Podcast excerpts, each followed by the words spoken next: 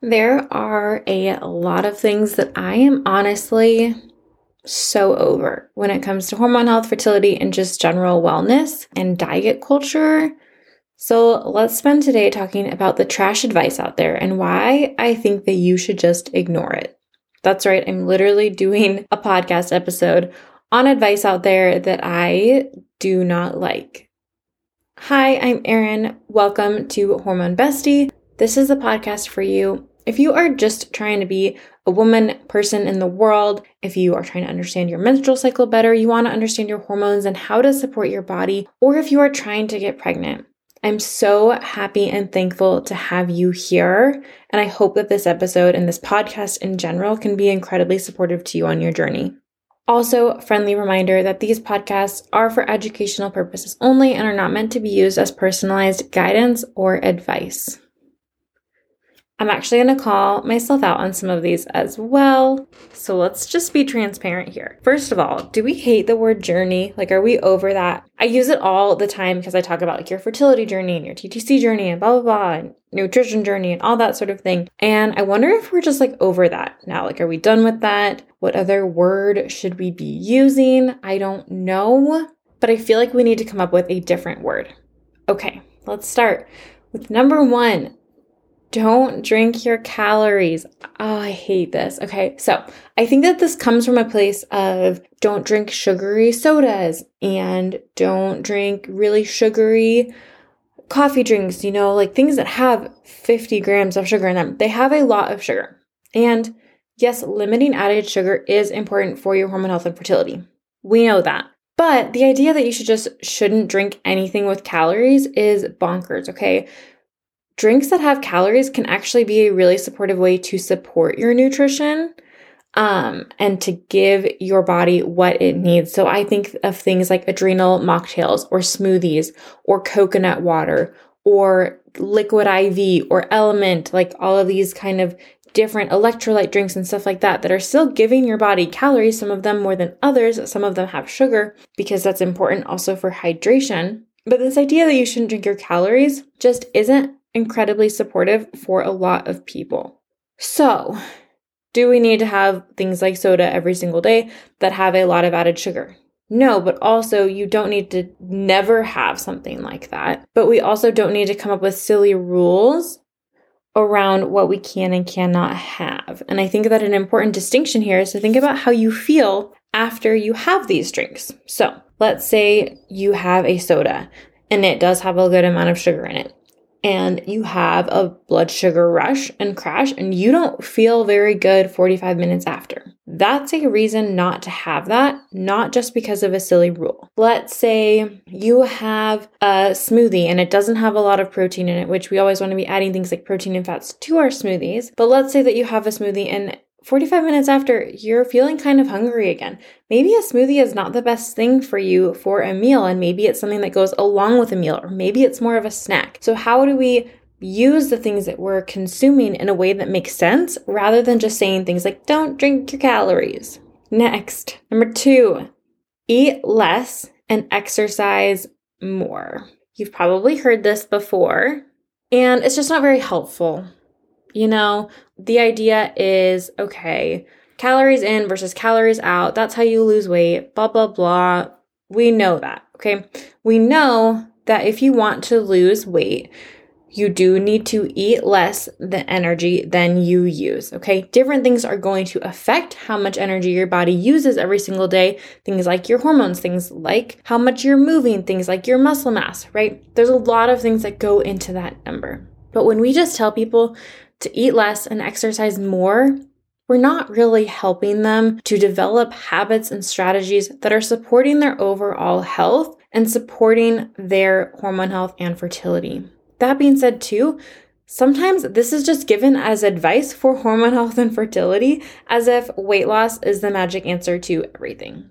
Next, eat more and exercise less. So, this is the other side of the picture where we have lots of people saying, you know, or especially with hormone health, we see this a lot of like, everything changed when I just started eating more and exercising less. If you have not been able to lose weight and you are always working out and you're doing all the things, maybe you need to eat more and exercise less. And here's the thing There's this is still problematic because it's still one revolving around the idea of weight loss. And I just don't think that health necessarily comes from a place of weight loss. Not that I am anti weight loss, but I am anti weight loss is the only goal. I think that we need to have non scale victories and non scale goals. And I think that we also need to have a bigger picture goal of what do I want my life to look like in 10 years that does not just revolve around what size my body is. I also don't think that the advice to eat more and exercise less is any more helpful than the advice to eat less and exercise more. What do we need to eat more of? What kind of exercise should we be doing less of? It's just not very helpful. It is a leading piece of advice. What do I mean by that? This is the advice that somebody gives you when they want you to ask more questions, when they want you to buy from them, when they want you to get invested in what they have to say, right? Because it's like flipping what we normally hear. It's flipping that narrative, but it's not actually helping us any more than the advice to eat less and exercise more. For macro counting, I, this is just excessive to me. I just think we're taking calorie counting to a whole new level, which is essentially what it is, right? It's just breaking down your calories so that you can count something else.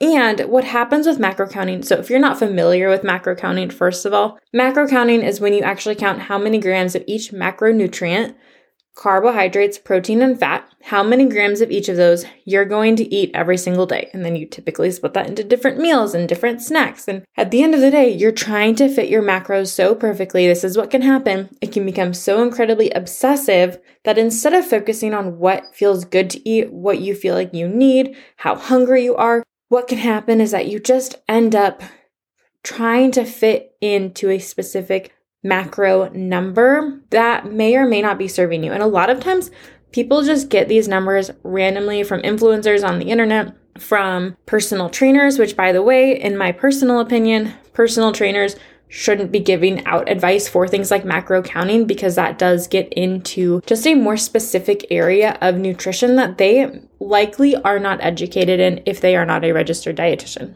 All right, moving on taking a random supplements because someone on TikTok said it worked for them. So, why should we not be taking random supplements because someone on TikTok said it worked for them? One, just because a supplement worked for somebody else does not mean that it's going to work for you. Two, just because somebody likes this supplement doesn't mean that it is third party tested and or high quality.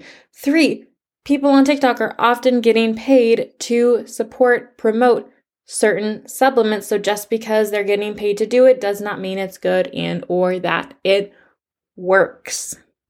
Some supplements can actually interfere with your hormone health and fertility, and so they may not be beneficial for you if that is your goal. Similarly, it's just always a good idea to chat with your doctor or dietitian before starting or stopping any supplements. Next, so this is a hot topic everything being inflammatory, okay? Sugar is inflammatory, gluten's inflammatory, dairy's inflammatory, coffee's inflammatory. Um, what else? Everything. Life is inflammatory, right? You know what else is inflammatory? Starving. Starving puts your body in a pro inflammatory state because it wants glucose. What is glucose? Glucose is sugar. Okay, so I'm so fired up. I'm only halfway through the list. Life is inflammatory. Our bodies are supposed to have inflammation, okay? Ovulation and implantation are inflammatory processes, okay? Which means they require inflammation for them to go properly. What we do not want is the chronic, low grade inflammation that often occurs with conditions that affect fertility. Think things like endometriosis, fibroids, PCOS, stress, diabetes. These can put our body in a state of chronic low grade inflammation. We don't want that, right? We can support healthy levels of inflammation so that we decrease chronic low grade inflammation, but we still support the inflammation that our body needs, which is the acute inflammatory response. So, this is how your muscles heal and repair after a workout, acute inflammatory response. This is how your body heals from a cut or an injury, acute inflammatory response. Those are necessary for us to survive. But all of these foods are not causing you to be in constant inflammation, okay? Some of them may increase pre existing levels of inflammation, but we still need to address the root cause of inflammation and support the body from a holistic place rather than saying, cut out all these foods and you might feel better for a week. But guess what? All of that inflammation is still going to be occurring in your body. So it's not going to be a long lasting fix. Low fat diets. What number are we on? One, two, three, four, five, six, seven. I have 10 here. Okay. Low fat diets. I feel like we have moved on for this, but for some reason, it's still coming up. Fat is necessary for the body. We need it. That's why it is an essential macronutrient. We don't need to be getting everything low fat. Okay. And fat is actually something that helps our bodies feel full. Okay. It helps with that satiation after a meal.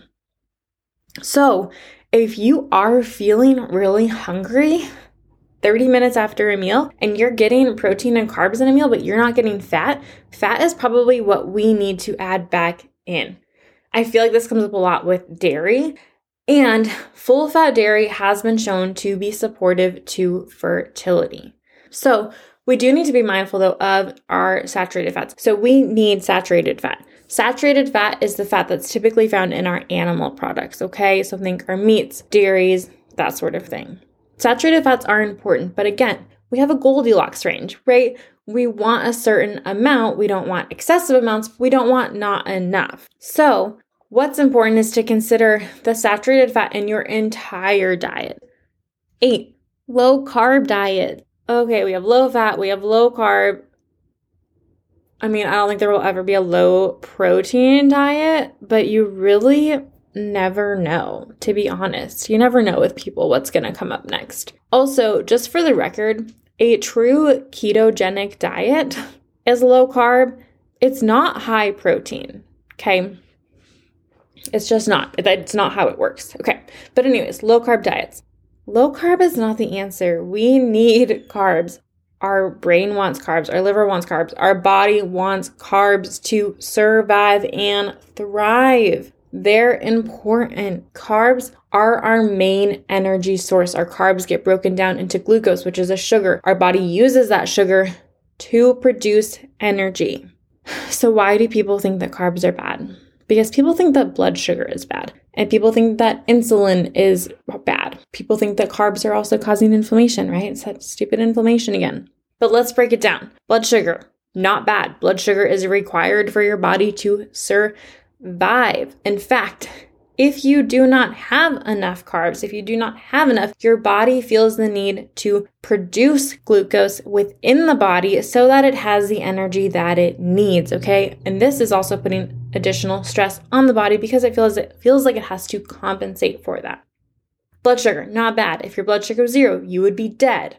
Do we want super big highs and lows of blood sugar? No. Again, putting stress on the body. We don't want to do that. We want to have moderate highs, moderate decreases that just kind of go up and down throughout the day. That is a natural flow. Insulin, also not bad. Insulin helps your body use the glucose that you have, it helps it get into the cells so that your body can use that energy. Insulin is important. Insulin is also a hormone. We need to honor that. We need to trust that.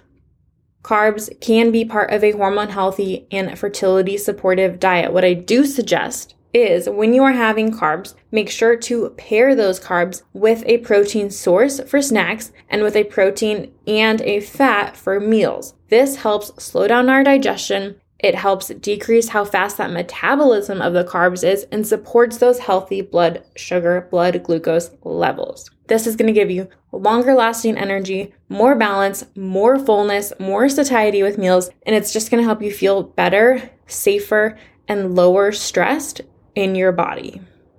All right, we have two more. We ready to do it? Nine. Having good or bad foods or red light or green light food. I feel like I gotta stretch, like really prepare for this one. Foods are not good or bad. Food does not have moral value. Foods have different nutritional value. So, for example, an orange is to have different nutritional value than an apple. It's also to have different nutritional value than white bread. They're all carbs, they're all providing nutrition. It's just different. One is not good, one is not bad. Some may be more supportive to certain goals, but food is not good or bad, and you are not good or bad for eating certain foods. But when we label foods as good or bad, we assign them moral value. And then sometimes what happens is we take on that moral value that we give the food. And we don't want that. We are not good or bad for eating certain foods. We are not better or worse for eating certain foods. We just are. You are good or bad for the person that you are. If you are a mean, rude person, that's not good. But you're not not nice because of the food you ate. You're not nice because of the personality issues that might be helpful to work through. You are also not good because you ate a salad for lunch and you had chicken and veggies for dinner. That does not make you good. That makes you probably in need of carbohydrates. Last one, y'all, we made it. This idea that you can out supplement or out green juice diet. Okay, we have to stop this. Supplements, green juices, blah, blah, blah. They're not the answer to your hormone health and fertility. They are not changing your life. They are not probably even making a dent. We have to make sure that you are getting everything possible that you can and that you need from the foods that you're eating. And then we can add things, we're not adding green juice, but then we can add things like supplements to help further that progress. So here's what happens, okay, with clients we build a base of let's make sure you're getting everything possible from your meals. You are having balanced meals. You are eating regularly. That's where we have to start. Okay, we start there. Then we work on things like sleep and stress. Okay, sometimes we'll add some supplements in there too. Then we continue to see how the cycle is doing, how your fertility is doing, what's next. Then we may add supplements, but also everyone needs different supplements because we're all different. We all have different cycles, we all have different needs. Usually, when we add those supplements, then clients start noticing a big difference because they have already put in the work to have that foundation of their meals. They have a foundation that then they can build upon so that by the time it's been three months, their cycle is completely different. Their fertility is optimized in a way that they didn't know possible, but that didn't happen just because they started taking supplements from a random list or from a random influencer. So, those are my top 10 things right now in the diet industry, in the hormone health and fertility industry. I'm just sick of them over. These are important things, and I actually think it's important to get fired up about these things because if we just accept them as normal, if we just accept bad nutrition advice as normal, nobody's going to get anywhere, and I think that you deserve the best. So, with that, I will leave you. And I am just wishing you a week of healthy hormones, of happiness, of no more bad diet advice. And you know what? I'm wishing you a week of really good food and really good drinks. If you are looking for support, please let me know. I have a link to my questionnaire to talk more about what it looks like to work together. If you want support with your fertility, with your hormone health, I am here for it. I'm here to support you however I possibly can. So if that's something you're interested in, make sure to tap that link and we can chat more about that for you. Similarly, you can always follow along on Instagram, erinlindorfer.rdn. I always have tons of information on there for you, particularly if you are interested in optimizing your fertility. So make sure to follow along and make sure to share this episode or your favorite episode to Instagram so that I can cheer you on, I can support you too. And this also just helps other people just like you get information to support their cycle health, their hormone health, and their fertility the best that we all possibly can. So, with that, happy hormones!